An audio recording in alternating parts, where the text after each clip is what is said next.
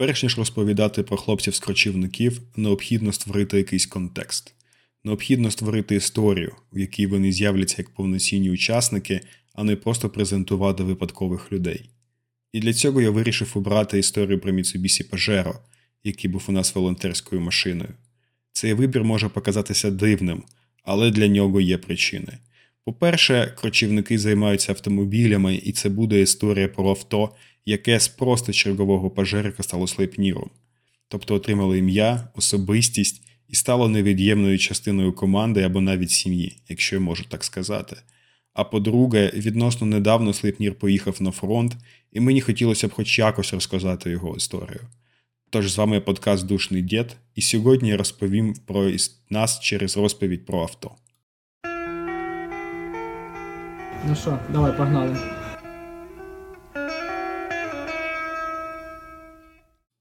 Але спочатку я вирішив розповідати короткі та, як мені здається, цікаві історії про наш поточний стан. Це буде у форматі дещо іншому, ніж у тексті, а з трохи більшою кількістю технічних деталей.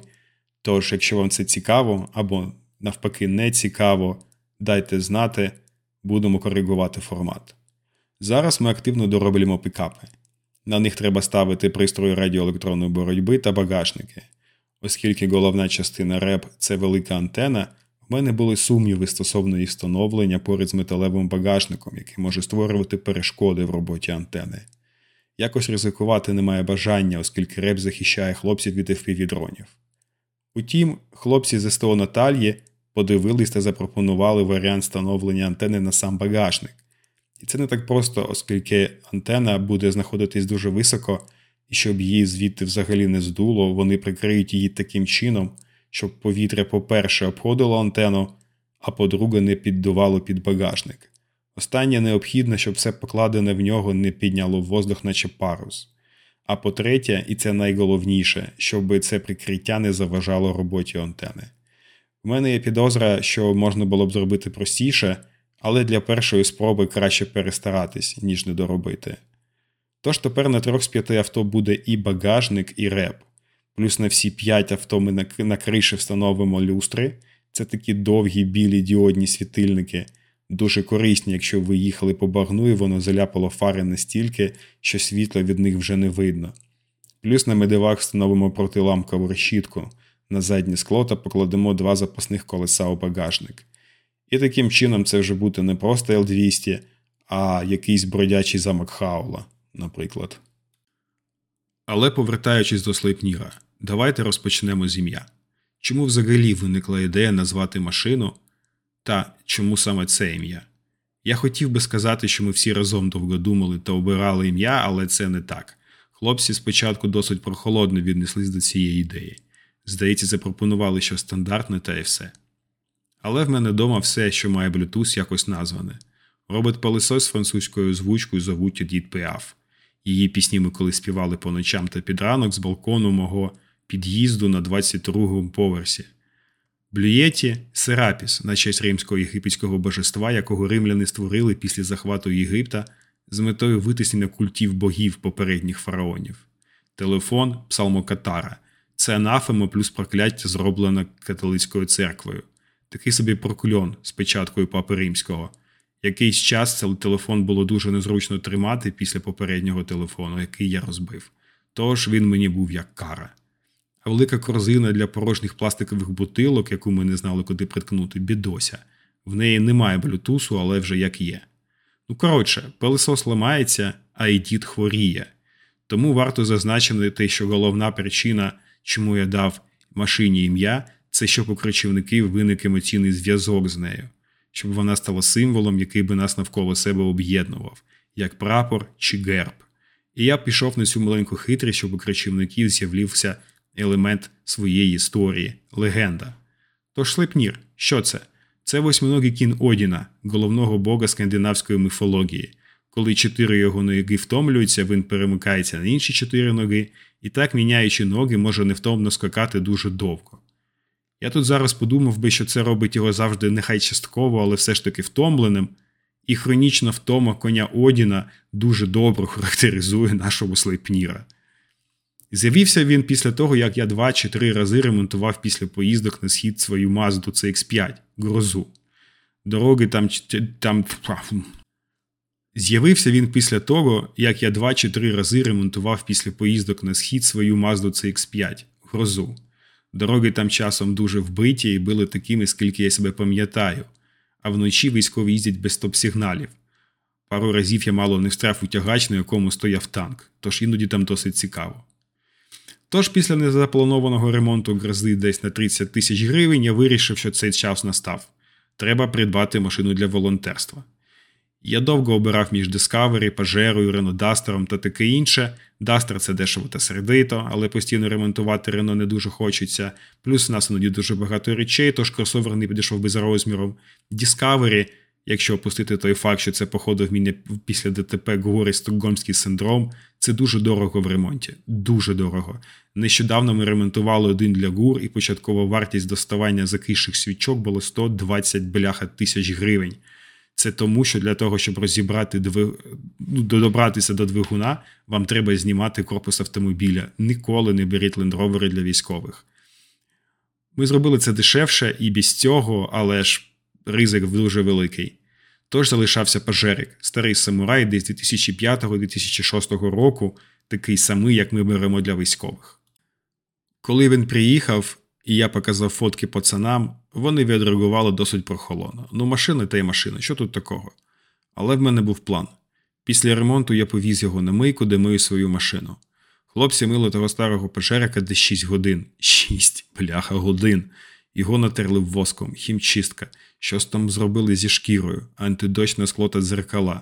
Взагалі все, що можна було зробити, було зроблено. Я навіть, здається, попросив, щоб йому двигун помили. Вартість була досить велика, я не пам'ятаю скільки. Платив я зі свого карману, але коли сів в машину, я зрозумів, воно того варте. Він був як новий. Я впевнений, навіть попередній хазяїн такі спа-процедури йому ніколи не влаштовував. Також я попросив Женю з Хантерс зняти 3-й ряд сидінь, щоб було більше місця. В Паджерах він ховається у підлогу багажника, тож якщо його забрати, у вас буде бабушкін сундук в багажнику. Хоча стоп, це ж самурай, дядушкін сундук, дідов сундук у підлозі. Потім у Наталії встановлення багажнику на кришу, заміна резини, покупка каністри та таке інше. Ви знаєте, я тут подумав, що я вже стільки разів сказав слово «багажник», що може здаватися, що ми тільки ними і займаємось. Як є люди, які встановлюють пластикові вікна, так от наша тема – це багажники. Настя купила номер зі словом «Слейпнір», і це було поворотним моментом. Був Паджеро, став Слейпнір. Фотка з цим номером визвала у нашому чаті неабиякий ажіотаж. Пару разів після цього я виправляв пацанів, щоб вони казали не Паджерик, а саме Слейпнір, але це не дуже працювало. Але після цього я віддав машину Сергію, який накупив в неї кучу інструментів. Насос, домкрат, ключі та таке інше. Він купив сумку, зробив перелік всього, що є в цій сумці, перелік розрахував та зламінував, та поклав у цю сумку. І після цього вже він виправляв мене, щоб вже я казав Слейпнір, а не Паджерик. А після нього підключився Діма, який допомагав з перегоном авто між СТО. Слейпнір нас провозив там, куди ми ніколи в житті не поїхали би на своїх авто. Ями були іноді до середини його колеса. На Куп'янському напрямку є місто Борова. Так от дорога на Борову досить цікава. Вона йде через сосновий ліс, і якщо вночі виключити фари, ви потрапите в абсолютну темряву. А якщо в машині є дівчата, це досить гарна можливість їх трошки полякати. До речі, мабуть, тому і Борова, тому що воно знаходиться у Сосновому Бору. Після Борової йдуть села, і дорога до них... Ну, там немає дороги. Перший раз, коли ми там їхали, я був дуже вдячний, що все ж таки обрав джип, а не кросовер чи бус. Ями, грязюка, асфальт за довгі роки вже сповз середини дороги та перетворився на асфальтові холми біля узбіччя. А потім ці холми перетворилися на якісь міні-овраги. І ось ми їхали по цій дорозі, зі мною був причеп з квадроциклом, який на кожній ямі підстрибував та все намагався відправитись у вільний політ. Саша по рації сказав, що в мене не працюють задні габарити. І це, здається, була вже 3-та чи 4-та поломка в авто. І після кожної поїздки Слейпнір відправлявся на СТО на ремонт. І це до того, що я розповідав про хронічну втому. Слейпу 18 років. І кожна наша експедиція – це 1500 кілометрів. Одного разу була досить смішна ситуація, коли на заправці до мене підійшов заправщик та сказав, що в мене з баку бензин тече. Ну, я думав, там може капає, а там тупо річка дизеля. Жінка, яка проходила біля мене і почула це, розвернулась, сіла в своє авто та, мабуть, поїхала шукати іншу заправку. Ну, я здивувався, а вже ж, що робити? Не будеш я казати, що я знаю, що в нього таке буває, і я не можу зараз десь між Харковом та Києвом це відремонтувати. О боже, яка біда, річка дизеля, що ж робити? Ай-яй-яй, ну ми поїхали, та-та! І то і все. Але не дивлячись на це, судячи з усього, у Слейпа таки є запасні 4 ноги. А може навіть і більше. Кожного разу, коли ми їдемо через Харків, ми зупиняємося на Сукарі. Там зазвичай мало людей та нормальне паливо. Ми там зупиняємося та зазвичай годину просто їмо, говоримо, куримо та таке інше. Відпочиваємо після виконання роботи та перед поїздкою на Київ. Того дня ми заправились, Саша завів Слейпа і він затроїв. Це коли ваша машина починає стрімно гудіти, тарахтіти та трошки трясеться. Харків, неділя, приїхали. Ми вийшли, зайшли, відкрили капот, закрили капот. Сірий подіргав клейма акумулятора, ми вирішили відключити напругу, щоб перезагрузити комп'ютер авто. Помилка повернулась, машина троїла. Але ми трошки проїхали, як було, і воно пройшло. Ну, типу норм. Щось було, пройшло, поїхали. Женя потім сказав, що це може бути від дизеля. І тоді я спам'ятав, що той день це, мабуть, був другий, а то вже третій перезновіду від дизеля у Слейпі. Нічого, схавав. Або ось ще. У Слейпа за всі його роки з'явилась невеличка проблема з коробкою передач. Іноді, коли ви тільки запускаєте авто, перемикаєте коробку з нейтралки на драйв, передача залишається на нейтралці. Тож треба ще раз увімкнути драйв. Коли ви їдете, такої проблеми немає, та взагалі проблем немає, воно не заважає, і в такому стані він ще може довго проїздити. І ось ми вирішили забрати у бійців Навару 46-ї бригади, Буяна, як вони його назвали, та відвезти на ремонт. Але проблема в тому, що сумарна вага Буяна та Лафета для нього була або більше, ніж вага Слейпніра, або десь така ж, десь на 500 кіло, мабуть, навіть більше. Тобто 2 та 2,5 тонни, щось таке. По паспорту Слейп має тягнути 3,5 тонни, але то по паспорту. По факту йому 18 років, і коробка іноді може дурнею займатись. А коли ви тягнете за собою 2,5 тонни чистого веса, а коли ви тягнете за собою 2,5 тонни ваги, коробка – це чи не найголовніше, що має бути в порядку. Окрема взагалі історія, як ми їхали, а вже ж, оскільки Навара довше – і, як я вже казав, важче, ніж Слейп, нам не вдавалося їхати більш ніж 67 км на годину. І це цікаво. 66 – все норм. Ну як норм? Контрольовано. 67 – Лафет починає трошки розкачувати по дорозі вліво та вправо. Вслід за цим те саме відбувається зі Слейпом. Він легший. Резонанс, швидкість, і вас вже кидає по дорозі, ви зменшуєте швидкість до 65 або 55 км на годину. А потім поступово збільшуєте. Фактично на вас впливає все, що завгодно. Стан дороги, боковий вітер, зустрічний трафік та все, що завгодно. Позиція Меркурію, мабуть, також впливала. Одного разу я зміг розігнатись десь до 75 чи типу того. Половину дороги їхав Сергій за кермом, половину дороги я. Їхали ми тоді годин 12, мабуть. Приїхали за півгодини до комендантської години. І тут важливий дисклеймер. Якщо ви захочете показати відео, як правильно ставити машину на Лафет, щоб Лафет не кидало, зверніть, будь ласка, увагу, що на цьому відео моделька авто у Лафеті коротше, ніж само авто і Лафет. Та й легше. Ну і нічого, Слейпнір вивіз, дотягнув і навіть добре їхав. Я би навіть сказав, що він дуже чудово їхав. Незважаючи на те, що йому 18 років і були питання по коробці.